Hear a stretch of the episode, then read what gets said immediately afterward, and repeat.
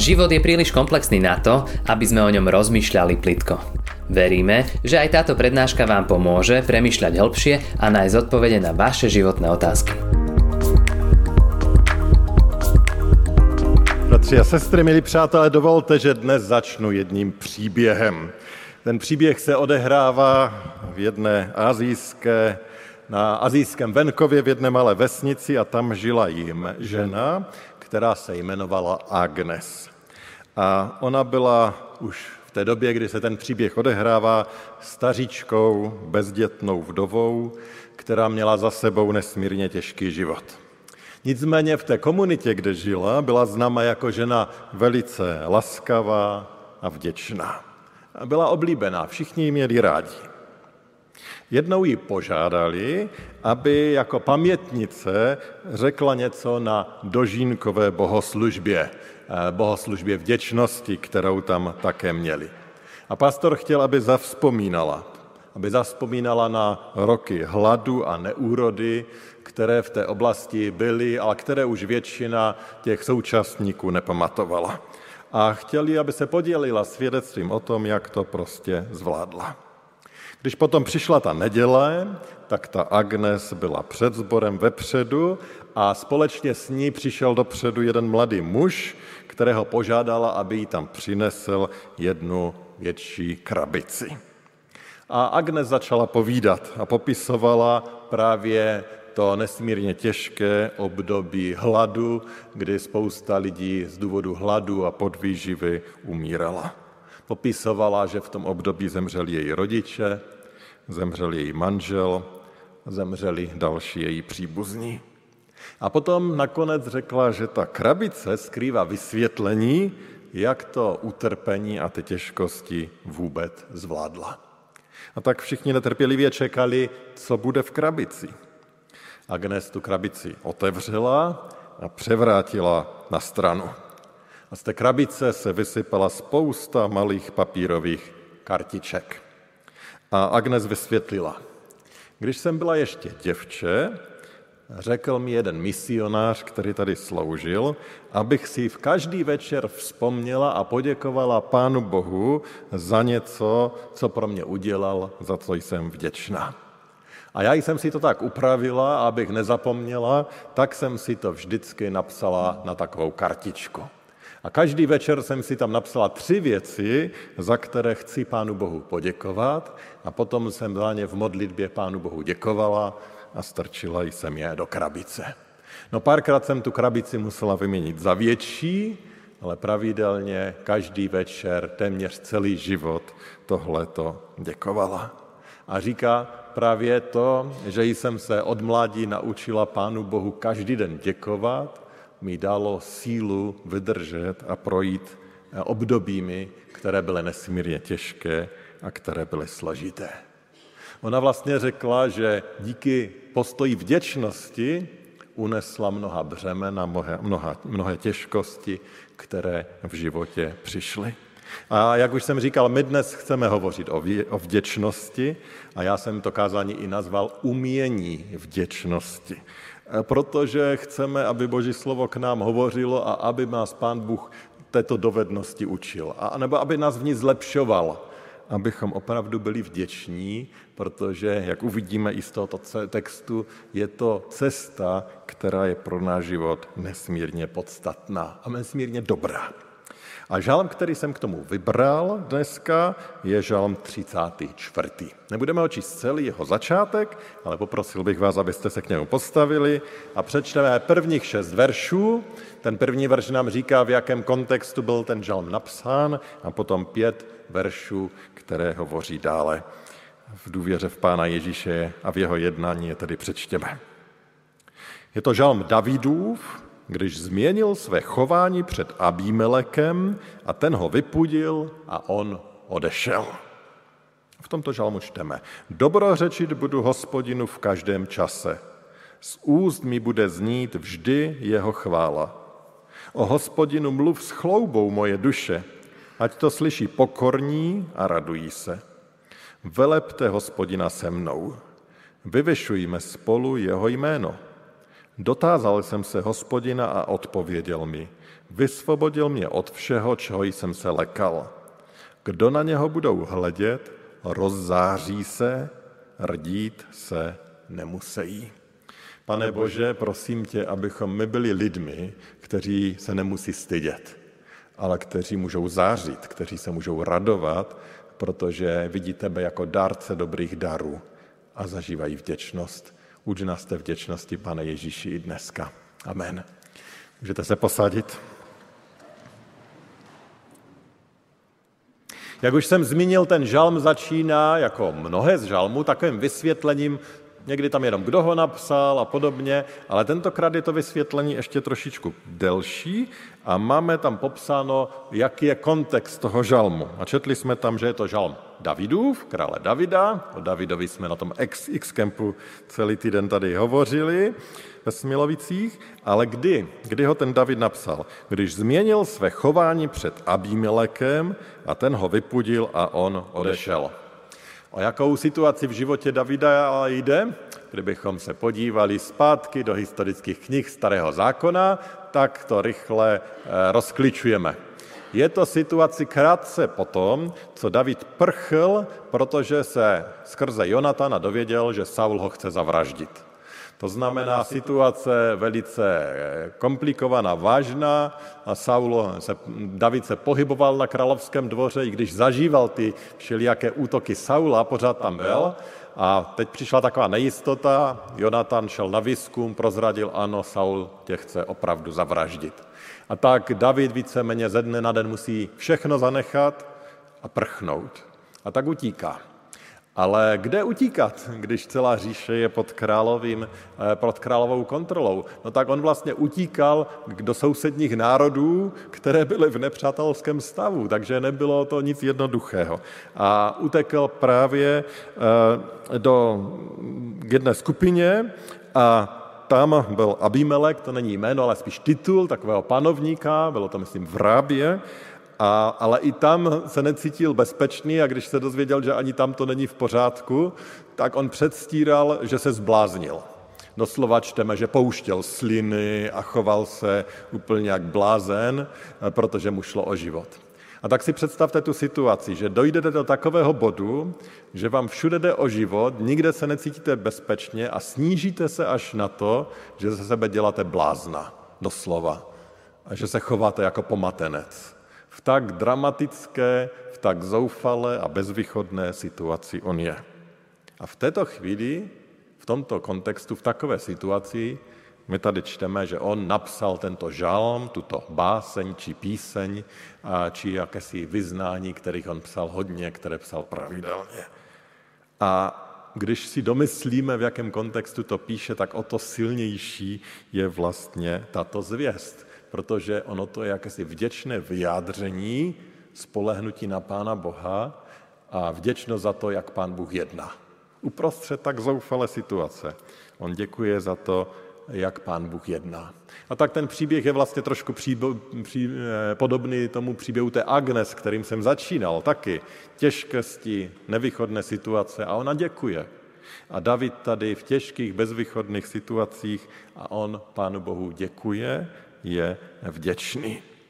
Dnes, když jsme tady, tak samozřejmě jsme tady jako lidé, kteří jsou v různých fázích svých životů, prožívají různé věci. A vím, že jsou mezi námi ti, kteří zrovna teď nesou velice těžká břemena. Nesmírně těžká. A nebo v našem sboru jsou takoví, kteří teď zažívají opravdu velice náročné situace.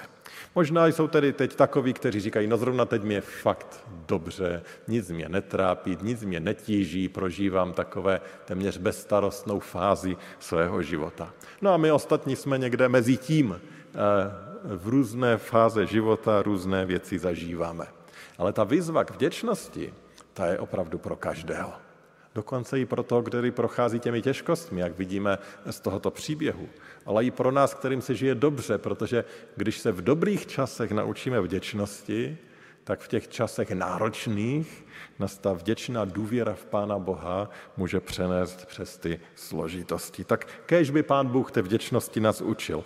A věřím, že skrze to, co píše tady dále David, nás to může učit a nás k tomu může povzbuzovat. A já bych chtěl zdůraznit tři takové postřehy z toho. Prvně, kde má David svůj zdroj vděčnosti, potom, že to, ta vděčnost může být obrovským svědectvím, a potom, jaký je ten dopad vděčnosti na náš vlastní život.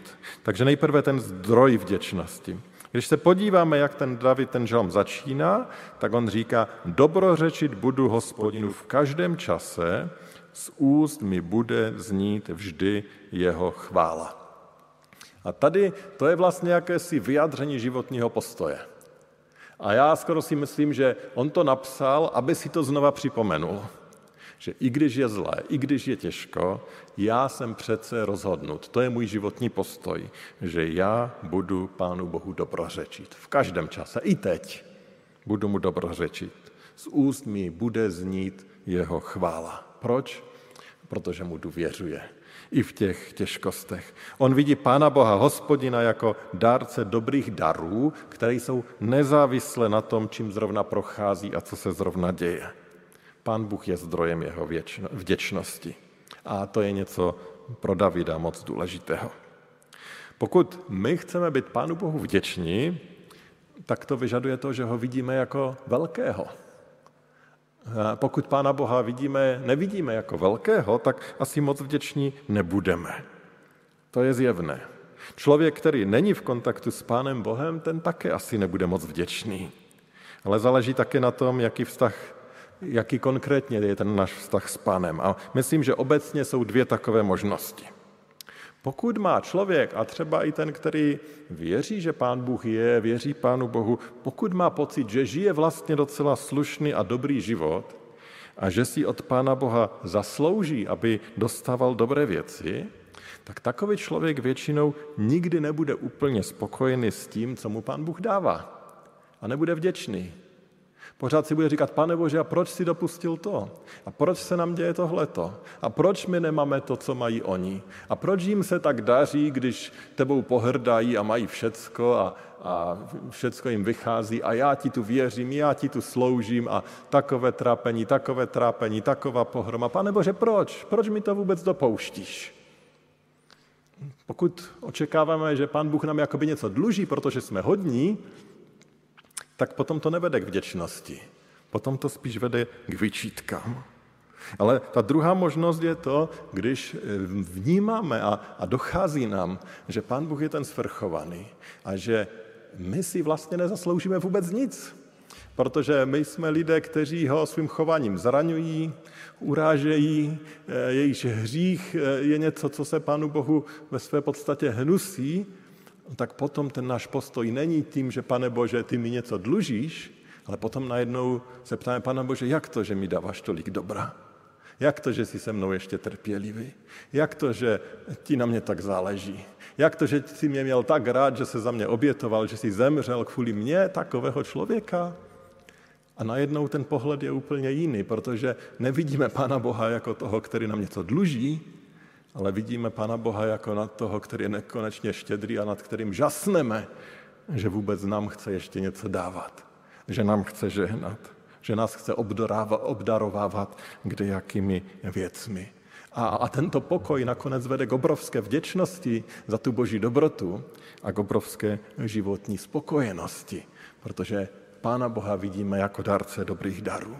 A my ho tak dokážeme vidět, i když se zrovna třeba procházíme náročným obdobím nebo věci jsou složité. A tak tento vztah k Pánu Bohu vlastně závisí na tom, jestli jsme a budeme vděčnými lidmi nebo ne. Víra, náš vztah k Pánu, to je to základní kritérium, které ovlivňuje to, jak vděčnými lidmi jsme. Tedy takové jakési to rozhodnutí, o kterém jsem hovořil, že David to tak měl jaksi nastavené, ano, chci být vděčný, to přichází tehdy, když dojdeme do toho správného vztahu s Pánem Ježíšem Kristem, s Pánem Bohem. Když skrze pokání se před ním skloníme a uvidíme ho jako toho dobrého, milostivého, který nám dává mnohem víc. A to nezávisle na našich emocích, jak to cítíme, co prožíváme. Taková vděčnost je opravdu ovoce víry, ovoce vztahu k Pánu Bohu, dar Boží. A samozřejmě, my všichni můžeme stále růst ve vděčnosti a můžeme dělat věci, kterými se učíme být vděčnější. Vys, ta žena, její kartičky a další věci. Ano, můžeme přemýšlet, jak mohu být více vděčný. Můžeme si dávat nějaké cíle, nějaké kroky, to je samozřejmě možné. Ale všechno to začíná u toho zdravého postoje vůči Pánu Bohu. A tak pokud si chceme udělat takovou vnitřní revizi, zda jsme vděčnými lidmi, tak se můžeme zamyslet, jak eh, probíhají naše rozhovory s lidmi. Dneska možná první rozhovor, co jsem měl v kostele, tak bylo tak dobře se mám zdrava, se můžu tady přijít, pán Bůh je ke mně dobrý. No, to je tak povzbudivé, slyšet vděčného člověka. Jistě by bylo taky na co si stěžovat. Jistě by bylo eh, kde co říct o tom, co se nedaří a co je těžké. Ale to samotné je takovým obrovským svědectvím o boží dobrotě. Pán Bůh je ke mně dobrý, zaznělo. Jak my hovoříme? A to nejenom v kostele, jak mluvíme v práci, jak mluvíme doma, Začínáme tím, že si postěžujeme, co zrovna nefunguje, co zrovna bolí, co nás zrovna trápí, nebo vyjádřením vděčnosti Pánu Bohu za to, co dělá. Já se musím přiznat, já se mám moc co učit.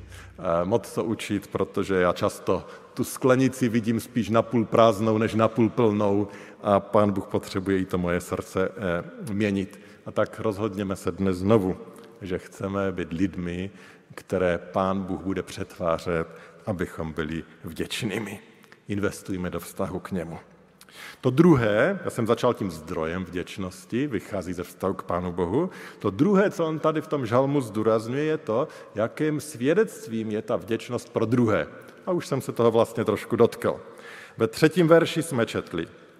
O hospodinu mluv s chloubou moje duše, ať to slyší pokorní a radují se.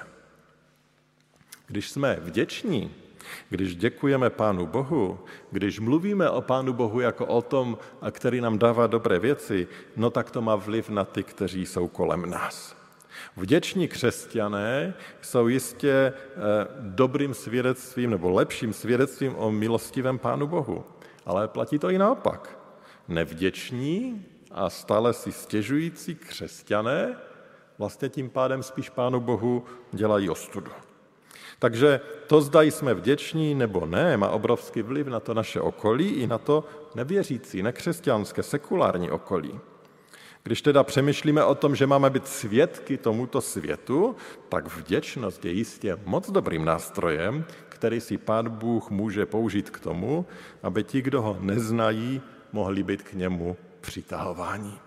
Někdy si říkáme, že neumíme úplně být dobrými svědky, dobře vysvětlit evangelium, to, čemu věříme, odpovědět na těžké otázky, ale možná jednoduchý život vděčnosti bude sám působit jako jakýsi magnet, který bude přitahovat člověka k Pánu Bohu. Ale není to třeba jenom ve vztahu k nevěřícím. Vždyť my to tak moc potřebujeme i mezi sebou, abychom my byli vzájemně vděční. Když provozujeme tu vděčnost v tom našem křesťanském kolektivu v církvi, tak eh, to vlastně k té vděčnosti vůči Pánu Bohu a k důvěře povzbuzuje i druhé. Když jeden tak to mě přivítá, že vyjádří takovou vděčnost, že pan Bůh je dobrý, že mu dává sílu a podobně, no tak mě se bude hůř říkat, no jo, a mě zas všecko bolí a blbě jsem se vyspal a to je špatné a to je špatné. No, už ten samotný přístup toho jednoho proměňuje ten můj život, i tu moji reakci. A tak se vlastně vzájemně jeden od druhého učíme a vzájemně se jeden druhého povzbuzujeme k vděčnosti vůči Pánu Bohu. A teď nechci říkat, že nemáme společně sdílet i naše trápení a bolesti, to určitě taky, ale kež by u toho také byla ta vděčnost a důvěra vůči Pánu Bohu. David tady vlastně mluví sám k sobě, tím on tam začíná a povzbuzuje sebe, to jsme byli, o hospodinu mluv s chloubou moje duše, tak si připomíná, nezapomínej eh, vyjadřovat tu chloubu, že se chlubíš Pánem Bohem, no, že mu děkuješ za to, jaký je. No ale potom on dává takový pokyn i ostatním a říká, ve čtvrtém verši. Velepte hospodina se mnou, vyvyšujme spolu jeho jméno. On teda říká, velebme, oslavujme, děkujme tomu Pánu Bohu společně. To má smysl, když se společně sjednotícujeme v děkování Pánu Bohu za to, co pro nás dělá, za to, kým On je. A právě proto je dobré se někdy i ptát jeden druhého, co, co Pán Bůh pro tebe dělá, co se děje ve tvém životě, abychom si jeden druhému dali takové svědectví. Sdílení svědectví o tom, co Pán Bůh dělá, sdílení vděčnosti je velké povzbužení pro naši vzájemnou víru. Je tedy důležité a užitečné ve vztahu mezi námi věřícími, ale i ve vztazích na venek.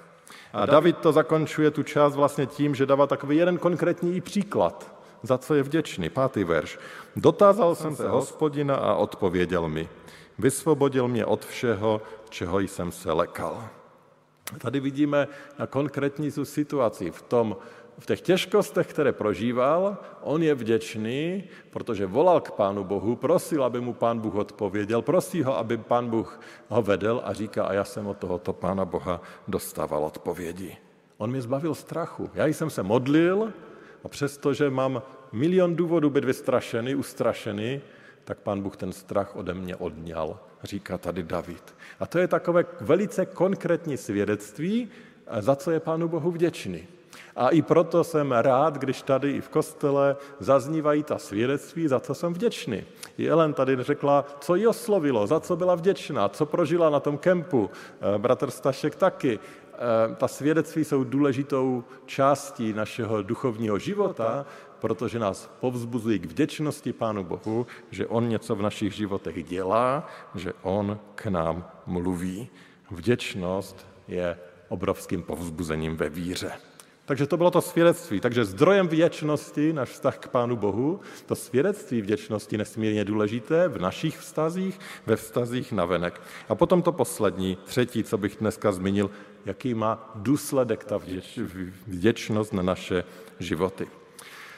Netřeba si asi ani mnoho představovat, netřeba dělat velký, velké výzkumy, ale kdekoliv sáhnete, přečtete si něco, tak vám řeknou, že vděčný člověk žije mnohem lepší život máte lepší psychické nastavení, fyzicky se, eh, je to prostě léčivé, když jste vděční na naše těla, eh, nemluví o tom, jakou šanci má dostat zaměstnání ten člověk, jak se mu může dařit při studiu, podobně. Je na to spousta studií a ty seznamy, jak jednoduchá vděčnost ovlivňuje spoustu našich životních oblastí, to lehce najdeme.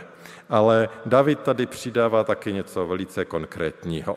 A to je ten šestý verš, kterým jsme dneska končili. Kdo na něho, na Pána Boha, budou hledět, rozzáří se, rdít se nemusí.